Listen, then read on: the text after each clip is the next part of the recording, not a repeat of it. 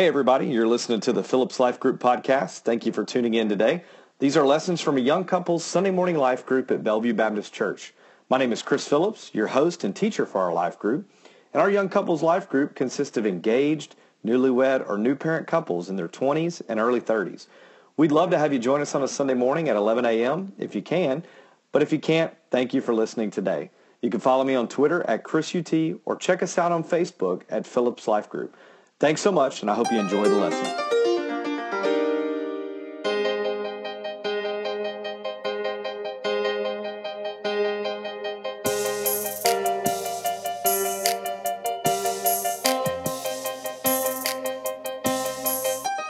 It gets to the point where I'm like, you know, and, and I don't, part of it is because I get to the point where I go, I realize all of those sorts of things. I keep up. I did a political science background. I love all that kind of stuff.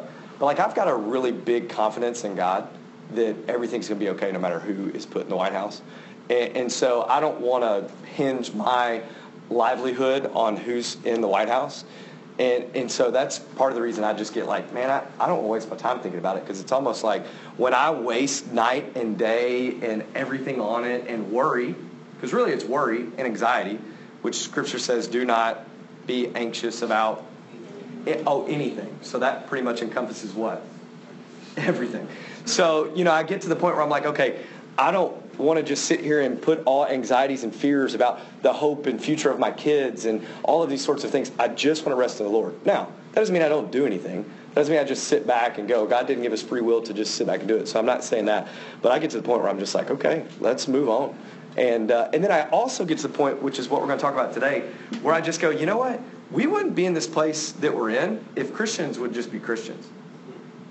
If we'd stop sitting on our rear ends and hoping that everything changes because of a political system, and if we got off of our rear ends and started sharing the gospel, discipling people, and doing those sorts of things. And so that's probably why I get more fed up, is because I'm going, you know what? We wouldn't be here if it wasn't for our own apathy towards God's word and living it out. Christians. I'm not even talking about lost people. I'm not talking about anything else. I'm just saying if Christians would stop being apathetic to being obedient to God's word, we wouldn't be in the state that we're in. I, I feel that. I know that. I genuinely, genuinely feel that if we were doing what we were called and commanded to do, we wouldn't be where we are right now. And so uh, we're going to talk a little bit about that today through Ezra. Ezra, Libby. Anybody else grow up just like singing those songs? I didn't know them. I felt like a fool, you know. Anyways, uh, Lib, would you open us in a word of prayer? Yes, that's great. Father God, I thank you for today. I thank you for your word. I thank you that um, although your word was written many years ago, that we can still apply it today. Um, I pray today as Chris speaks that it would be your words and not his, Lord, and that um, we would each be able to uh, take nuggets uh, to apply to our life. Love you and praise you. In Jesus' name. Okay, so with all this being said, transgender restrooms, Trump, Obama, Clinton, you name it, homosexual marriages, all these sorts of things. I think we'd be lying to say that we haven't stood back and said, man, did, has God forgotten us? Right? As, as what's going on here? Where are we? Somebody share about a time where you thought God had maybe forgotten about you. Our adoption story. Yeah. Right? Yeah, that's a good one. And because you get so wrapped up in it, you feel like it's so there that you forget that you're actually not the one in control. And so you forget, oh, okay, he's there. Who else? That's a good one. One more.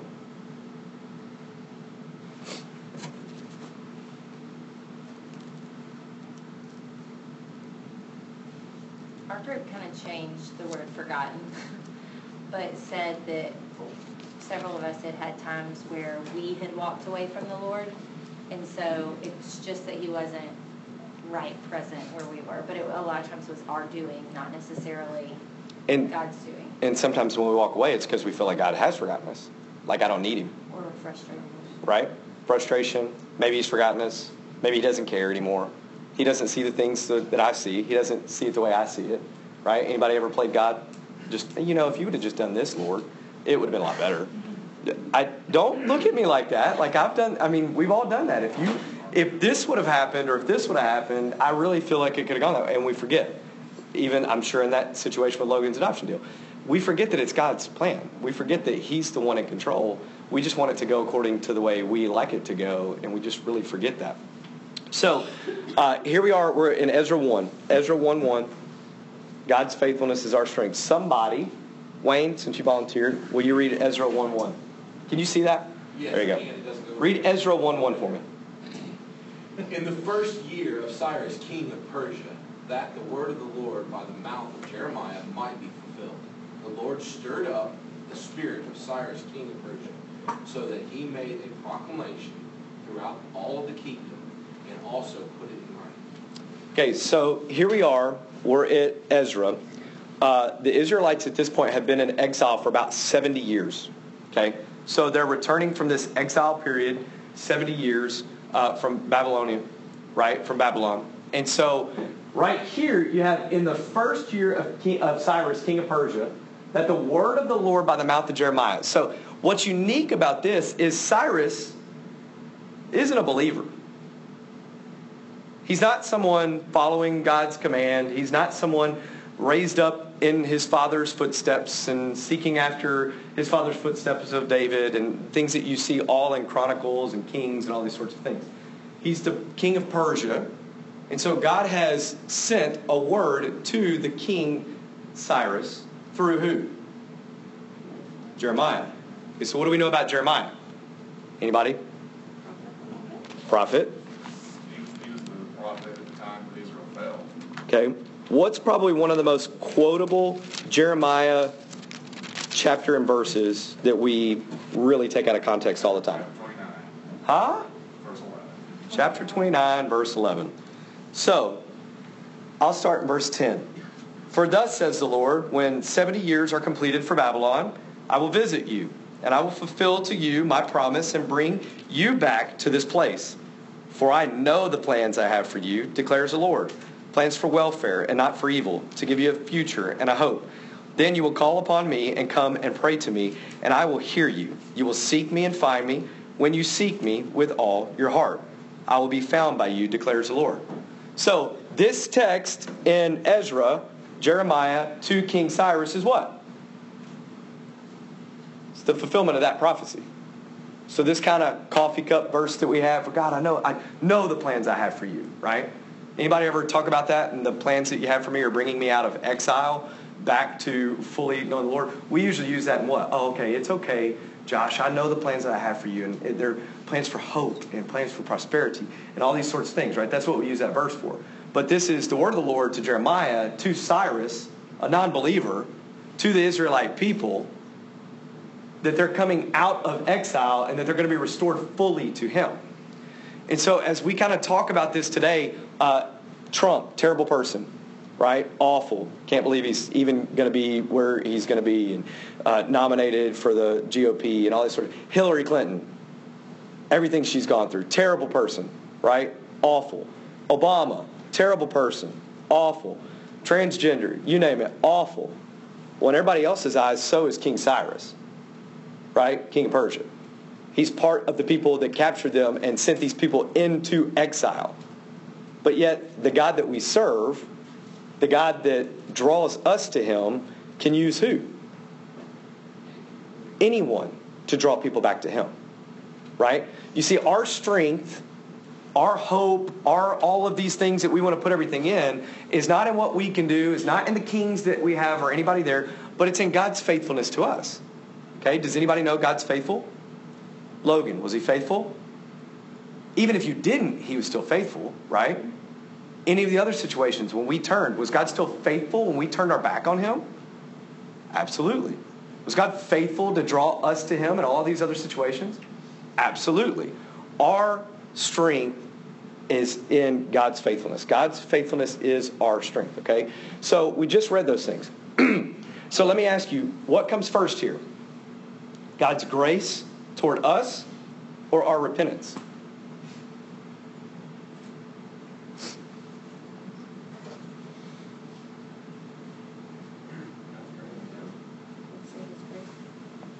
According to Jeremiah 29 11, it's God's grace. He knows the plans for them. He extends all of this to draw these people back fully to Him, is what He said in Jeremiah 29 11 12. So God's grace comes before our repentance towards him, right? Anybody? Did it, think of your own salvation. Was it just your repentance or God's drawing you to him? Right? It's God's drawing you to him and then your repentance and then your belief in him and then you're confessing that with your mouth that he's Lord and Savior. Why is that important? Why, why is that even, who cares, Chris?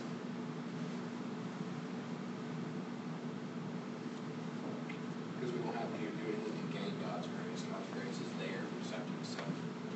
Yeah. We're saved through grace. Yeah. Right? That's important for us to understand because no matter if we want our country to turn back to whatever else, you know, we want our country to turn back, absolutely. But we don't have to have our country repenting of what it is before we start that process, right? God draws us back to Him. He knows the plans to bring us out of a terrible state that we're in with everything that we have going on, right? Uh, if not by God's grace, uh, any of the leaders that can put there. I think I mentioned this a couple weeks ago, but uh, Proverbs, I believe it's 24, uh, says that let the king's hearts be like channels of water, and God can turn them and direct them wherever he wishes. Non believing king of Persia, God uses him to put this decree to rebuild the temple after 70 years from the exile. He uses a non believing king of Persia to rebuild a temple so that people can worship God. Okay? We don't have to have all of this. Our prayer should be, hey, I don't care who you put in the White House, who you put in state government, who you put where. God, I just pray that their hearts are like channels of waters in your hands that you turn and direct them wherever you wish. Right? That should be our prayer for our country. That should be the prayer that we have for even our leadership here at the church or in your job or wherever else it may be. You see, it might have been difficult uh, it is difficult for us to imagine really how the people of Israel felt even days before this announcement, right? You've been in captivity for 70 years. And now all of a sudden, the non believing king is issuing a decree to come back and rebuild the temple. They were a defeated people who lived in captivity in a foreign land, and it must have seemed like God had utterly abandoned them, right? You see how maybe they were probably going, I, I don't know. I, I don't know if God even remembers us. Then suddenly, right, when Jeremiah said it would happen, the king announced that they would go home and that they would not go home empty handed. King Cyrus was not Jewish, yet the Lord stirred up the king's heart to have mercy on the very people that his country exploited. This goes to show that God can use anyone, anywhere, at any time to bless his people. Sometimes when we're having a difficult time, God can use the most unlikely people to stir our faith in Christ, right? We're never removed from that. Wayne, since you volunteered again, You're in the way. Would you read verses 2 through 4? Thus says, says Cyrus, king of Persia, the Lord, the God of heaven, has given me all the kingdoms of the earth, and he has charged me to build him a house at Jerusalem, which is in Judea. Whoever is among, yeah, you just standing there waving back. My bad, my bad. Whoever is among you of all the people, may his God be with him, and let him go up to Jerusalem, which is in Judea, and rebuild the house of the Lord. And the God of Israel, he is the, he is the God who is in Jerusalem. And let each survivor in whatever place he sojourns be assisted by the men of his place with silver and gold, with goods and with beasts, besides free will offerings for the house of God as is in Jerusalem. Have you ever been too pessimistic about what you think God can do? Give me an example.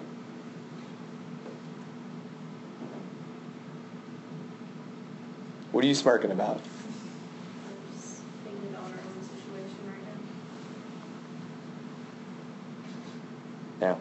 Just that Josh and I have continued to want for me to work with him and now all of a sudden I'm laid off and working with Josh by, Default. yeah. It's kind of crazy. But, uh, I think we still question whether or not it can happen. It's scary. You know, and it's really, it, it's really tempting to give in to the thought that things will never change, right? How many of us, honestly speaking, because a lot of us, who doesn't have a kid? They don't have kids.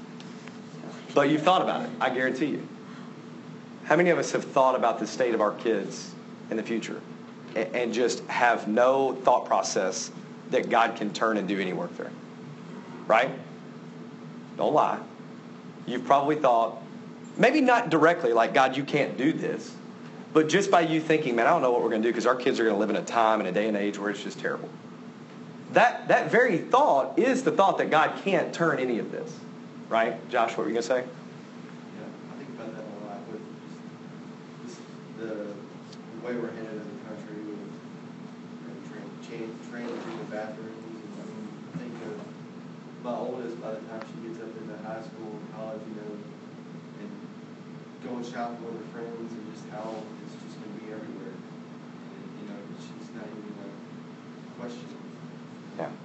And I just, just. Things are seemingly getting worse and worse as the day goes on. It's just one news article after the next. It's those sorts of things. Yet, again, I, I like to compare everything to here because this is supposed to be my standard for truth. But these people were in captivity for 70 years. We have any 70 year olds in here? Nope. Don't think so. Not. Right? Not yet. Wayne's the closest. Um, You get picked on. I know, I know. It's because he can take it. He can take it. We think we think that we're out of we think that we're out of the reach. They're now gauging who is the oldest. Uh, we think we think that we are way outside the realm of what God can do. We think that we're underneath all that He can do. Yet, here's the deal. So if we just think about this in practical terms, again, I love that we want to we want to analyze things and we want to talk about stuff and we want to say, well, logic tells me that you know this. Logic tells me this is going to happen. Logic tells me this is going to happen. If Trump goes in, logic tells me. If Hillary goes in, logic tells me this, that, and the other. I don't operate by logic. I operate by what God can do, right? Because I, I serve a God that can do mighty, magnificent things. How do you think people felt when Paul was murdering Christians? Right? Paul, that's right. Paul was murdering, mass murdering Christians, Hunting them down. hunting Christians down, running through the streets. But now, what do we think of Paul? He's a pretty good guy, Two-thirds of the New Testament. right? I mean, he's got to be something decent. So we sit there, we read his letters, and we go, well, I guess God's not too far removed from turning some wicked, hateful, anti Christian person into being a dominant force for the kingdom of God. But Paul had to realize what was going on. Paul had to understand through his conversion experience, right, what he needed to be doing. And then Paul had to get after it. Paul didn't just sit there and let God work through him. Paul let God work through him, but he got after it as well, right?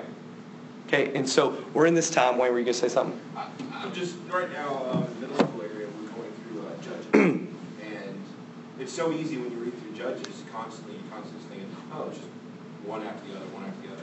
But you go back and you really focus on it and break it down, you start to notice Yeah. the years that the Israelite, it doesn't, I mean, it says twenty years they were in captivity. Yeah. But it doesn't talk about the slow fade up to the point they were placed in captivity. Yeah. Um, it says generations that no longer knew the final judge passed, the, the generation that knew the judge passed away. And so the next generation that no longer knew the judge is what led them into the situation they became in. And then they were in that situation for twenty years, fifty years, seventy years, where God basically was placing them in judgment until he brought along somebody to. And so you gotta think about that. We look at how bad the country's getting. Yeah. I mean, are we at the point where, where, I mean, where, at what point are we in God's time? Yeah, we have no idea. We, How many generations have parents thought this? Yeah, wouldn't you like to go back and talk to somebody in the early 1900s? Yeah. They're probably going, golly, the world is just going crazy. There- There's this technology coming through, and this guy's beginning. When did it? When did? See, this is going to show my lack of history knowledge. Let's just go with. When was the telephone? What year was the telephone? Late eighteen. Yeah, Okay. So I would bet like the 1900s are going, I mean, this, people are going to be talking to people all over the country and you never know what they're going to be talking about. And like, you know, and so we have all this stuff that continues. I'd love to just have a conversation with one of them to think how they're probably going, oh, the world is just in bitter end right now. Uh, Revelation, I, I'm seeing it now. You know, this is Daniel prophecy, right? And we just have no idea because we're not on God's time, right? I mean, we're, we're not on his time, but we're called to do more than that. So here's what happens. So Cyrus makes this decree to rebuild the temple. He's going to do this thing. Again, a non believer receives a word from the Lord, a prophecy from Jeremiah, right? For the plans that happen. And so what do the people do? It says, Then rose up the heads of fathers, houses of Judah and Benjamin, the priests and the Levites, everyone whose spirit God had stirred to go rebuild the house of the Lord that is in Jerusalem. And all who were about them aided them with vessels of silver, gold, goods, beasts, and with costly wares, besides all that was freely offered. Cyrus the king also brought the vessels of the house of the Lord that Nebuchadnezzar had carried away from Jerusalem and placed inside, uh, placed in the house of his gods. Cyrus the king of Persia brought out these into the charge of uh, the treasurer, who counted them, uh, who counted them out to Sheshbazzar, the prince of Judah. And he goes through and talks about all that was there. And so, how did the people respond? They're pretty fired up, right? Like they they helped. They got after it. They got involved. They started doing these things. They started serving the Lord. They're fired up because 70 years prior to that, they've got nothing. Right? The people responded with the zeal to go and rebuild the house of the Lord. However, the same God who worked in the heart of King uh, Cyrus also worked in the heart of the people of Israel. It's, it's not a different God here. The common denominator here is God is doing the work. God stirred up Cyrus. God stirred up the people, and the people acted and responded on it. You know, there's uh, 1 John 4 19 says, We love, why? Because God first loved us, right? I serve because God first loved me and commanded me to serve. I don't serve because of my own uh, righteousness. I don't serve because I'm a good guy. I don't do anything like that. I serve because God shows me His word in obedience to Him, which means going and serving the Lord because He first loved me. Because He died on the cross for my sins. Because He did those things without me doing anything. Actually, in spite of me, He did all that. In spite of me, God drew me to Him.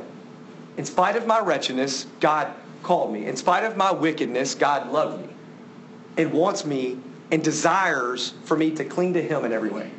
In spite of me on your worst day, I mean, on your absolute worst, wretched, pitiful, filthy rags day, God still loves you more than you can ever comprehend and desires for you to cling to His word and to Him. And, and so that's what the people did. Because of that love, they cling. When God acts, He can change the course of a nation in a single day. He acted on this in the decree with Cyrus. And on a single day, it altered the course. They got back to him. They started serving and doing things for him in a single day. And we just, we forget that. It's, it's like we've lost all hope and faith. You know, you, you look in the New Testament and it says that Jesus did not do many works in areas. Why? Because of their lack of faith. Because of their lack of faith, Jesus did not do many works. I never, ever want to think about my family my wife, my kids, and think that God didn't do a mighty work in us because of my lack of faith. But Scripture says, because of their lack of faith, Jesus did not do many works.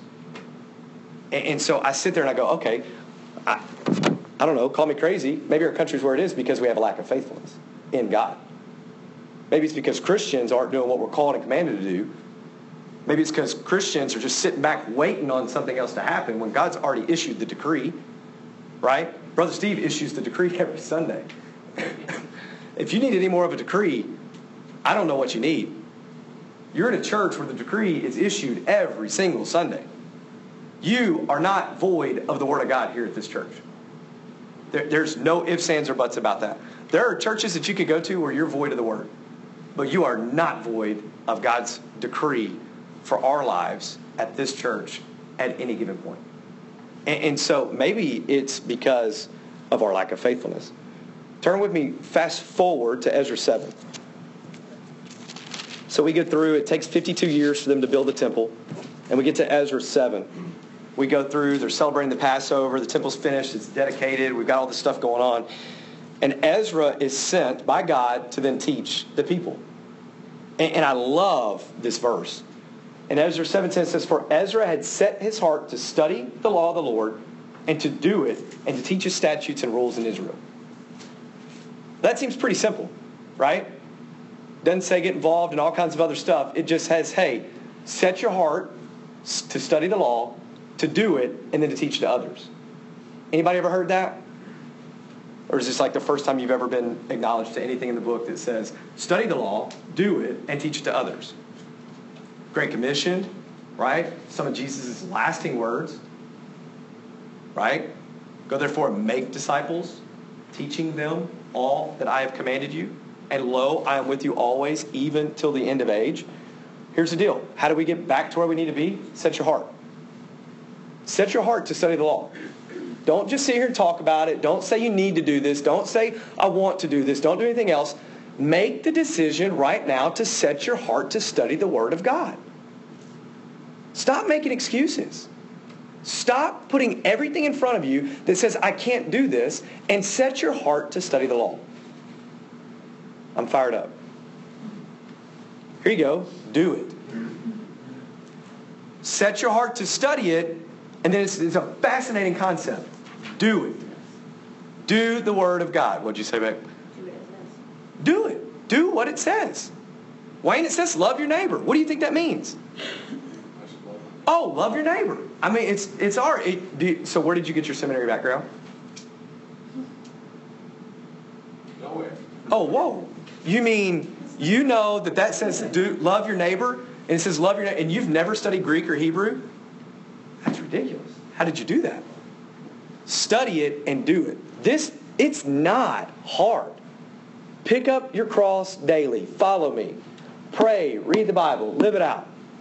Set your heart to study the Word of God and then just do it. When it says pray, pray. When it says love your neighbor, love your neighbor. When it says don't gossip, don't gossip. When it says be a good steward of your things, be a good steward of your things. When it says share the gospel, share the gospel. When it says pray for the nations, pray for the nations. Set your heart to do it, to study it, and then just do it. Then what? Teach it. That's what Ezra did, right? He set his heart to study the law of the Lord, to do it, and then to teach the statutes. All these fools we got in Memphis, all these lost people, they're driving me crazy, crime's high, all this other kind of stuff. Sweet. When's the last time you reached out to any of them to teach them the Word of God? Oh, I don't, I don't do that, huh? You can't teach it till you do it yourself. Right. You Can't do it yourself till you set your heart on doing it. Right? We're in a, a big backwards cycle here. Right?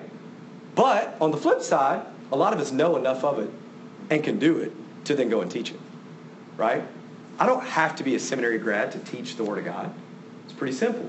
You teach them to read, you teach them to pray, you teach them to do the Word. Right? Just go out. Find somebody that you know more than.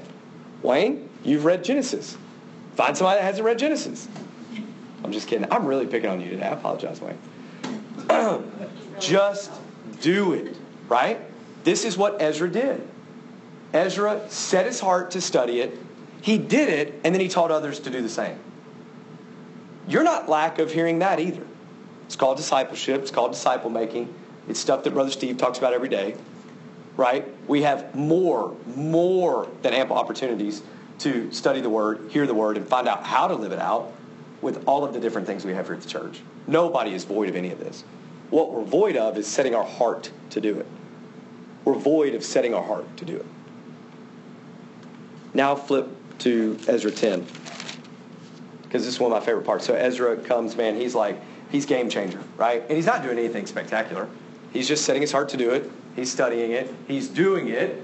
And he's teaching it, right? And so Ezra 7.10 comes and says, he's, he's telling the people here in, t- in chapter 10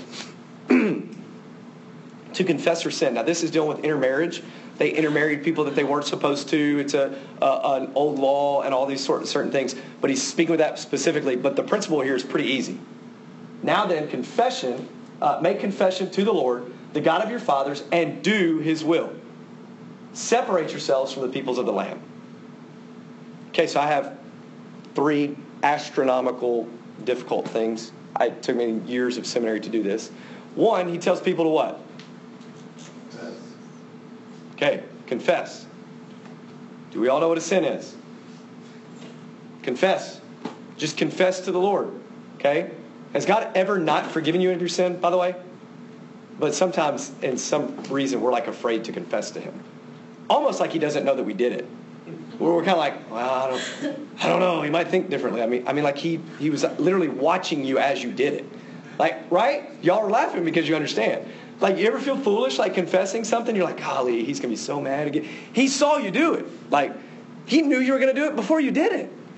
Yet we're like, oh, I don't want to confess. That's eh. He may think differently of me.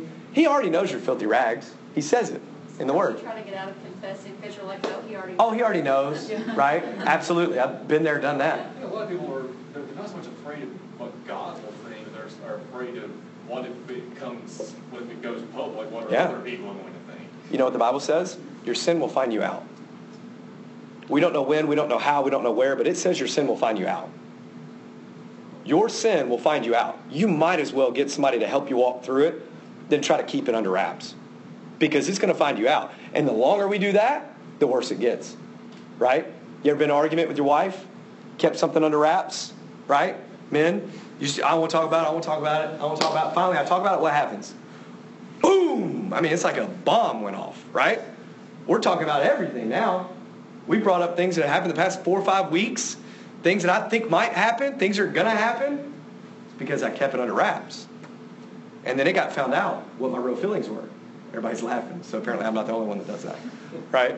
So, yes, it will find you out. Yes, we are scared and we do those The things. thing is, y'all But are also much better off if you go ahead and confess unless we're rather than let it be found out. So he says, confess to the Lord your God, then repent, right? That's part of it, but you got to confess. There is a difference, though, in just confessing. We can't just let God know that we did it, right? Just letting God know that we did it, it's kind of like an oxymoron because he already knows that we did it. But now you've got to repent. What does repent mean? Turn away from. Right? It, it means, Steve does it all the time, it means I'm going this way with this sin, whatever it is. Don't think of this in just terms of your salvation. We have to continually repent to the Lord for the continual sin that is in our lives. I'm going this way, whatever it is, and I turn and go away from it. I can't just confess and keep doing. That's not repentance. Confessing means I stop doing it. I mean, confessing, uh, repenting means I stop doing it, move away. Does it mean I'll go back? Probably, right? Doesn't mean I'm never going to do anything like that again, but it means that for that time period, I am trying not to do this. I may fall, but then guess what I need to do again? Confess and repent. Okay? then the last thing Ezra says live out God's word and separate yourselves. Live out God's word and separate yourselves. If your friends or family would categorize you as anybody else that's walking, that's a nominal, apathetic Christian, or maybe even a lost person, you probably haven't separated yourselves for God's glory, right? We all come here and we have our Bible fellowship, we do all these sorts of things. But when I want to gauge if someone's really walking with the Lord, if it's a guy, first thing I'm probably going to do is ask their wife. Right? Wives, because you're really good at telling the truth about us. Lacey's nodding. I'm just kidding. No, I'm just kidding. I haven't asked Lacey anything like that today. Um, right? Our wives, our closest people, our family, our friends, maybe our coworkers. Hey, I, oh, I'm good with my wife. I'm good with my church friends. What do my coworkers think? Do they know that I love the Lord? Here's a good question for you. If none of your coworkers would answer to me, Brother Steve, or anybody else that you love the Lord, you probably really got to question whether or not you're separating yourselves and living it out, right? It's just a, you know, oh well, I just, I man, I just go and I just do my deal. I'm just going to work. That's not that. I'm not supposed to be doing all that stuff there. Oh, you're, oh, you're right. God says that when you're at work, you're not supposed to live according to His word and follow Him and all these sorts of things. You do that only when you're at home and when you're at church on Sundays. No, that's a lie. We know this. We're supposed to do it always. In what? Everything that you do, give glory to God. Give all glory to God. That means work. That means friendships. That means working out. That means playing ball. Steph Curry. Um, that means, I'm kidding. Uh, don't get me started. Um, all of those things, we're supposed to be separating ourselves from the world and not looking like the world by what? Living out God's Word. Because why? We've set our heart to it. We've studied it. We've done it. And then we're living it out, teaching others. Right? This is hard, hard stuff. And the church here has never talked about anything like this. I know, ever. That's a lie. Our whole mission and vision and everything for Bellevue is specifically founded on all of these sorts of principles, right? So our values, what we value here at the church, they're on the back of that wall. If you ever walk by, you've probably lost what they actually mean. Intimacy with Jesus. Everything we do, we do because we value, number one, first and foremost, intimacy with Jesus. Okay? Number two is biblical truth. We're standing on God's word. Not the world, not anybody else, not logic, not Brother Steve, not anybody else. We're standing on God's word. Okay? Intentional hospitality. We're going to show others the love of Christ, no matter who they are, when they walk in the store. We're going to provide ministry excellence. We're going to try to reflect the character of God in everything that we do. Here's another thing. Would you be classified as ministry excellent in your job by your coworkers? Do you reflect the character of God in your job on a regular basis? Or would people say you probably play on Facebook too much? Or that you're on Instagram a whole lot? Or that you're causing dissension amongst everybody else? Or that you're lazy? Or that you don't really finish the work that you do? I don't want anybody ever to go, eh, that Chris, I don't know if I want him on the team over here because I've seen some work for him and, and he's not doing it. I want them to go, why does that guy strive for excellence in everything he does? And I want to be able to say what? Because I'm trying to reflect the character of God. I don't know about you, but I serve a perfect God. Now, am I going to hit it? Absolutely not. Am I going to fail? Absolutely. But that doesn't mean I don't strive for it. That doesn't mean that I don't strive for excellence in everything I do, not for my glory, but for God's glory, because I want to reflect the character of God in everything that I do. And then the last thing, city renewal. We love this city. So when we go around talking bad about this city, I want to say one thing go find another city. If you don't like where God has you, it's one of two things. You're either living outside of God's will, or you're not comfortable accepting where God has you. It, it, there's never, never anything else with it. You're either outside of God's will in the location that you are, or you think you can do better than God. Right? Again, we, we put way too much into this. We, we just go, well, maybe this and maybe. No, there's two things. If you're in Memphis, you're either inside of God's will or outside of God's will, or you think you can do a better job than God yourself. No ifs, ands, or buts about it. There's, you, you've got to figure that out. So that leads to our mission statement, which is that was terrible. Which is Okay, so this isn't like Bellevue didn't create this. This is called the Great Commandment and the Great Commission. It's scripture, right? Love the Lord your God with all your heart, with all your soul, with all your mind, in strength. What's the next one? Love your as yourself. Wow, love God, love people. Share Jesus. Anybody ever heard of that? Right? Great, Great Commission. Jesus said, All authority on heaven and earth was given to me. Go, therefore, and make disciples, baptizing them in the name of the Father, Son, and the Holy Spirit teaching them to observe all that I've commanded you, and lo, I'm with you always, even to the end of age. This isn't unique. Any church in America in the world could have that, right? But now here's the deal. all of this is to be a catalyst for spiritual awakening in Memphis and beyond, right? But what we do typically is rely on somebody else's walk with the Lord. We rely on somebody else's witness. We rely on what the church is going to do. But what is this all centered around? me. None of this issues that we have with transgender and everything else is going to just magically happen. It's got to start with who living it out? Me. It's got to start with me living it out day in and day out. It's got to start with me setting my heart to study the law, to then what? Do it, and then what?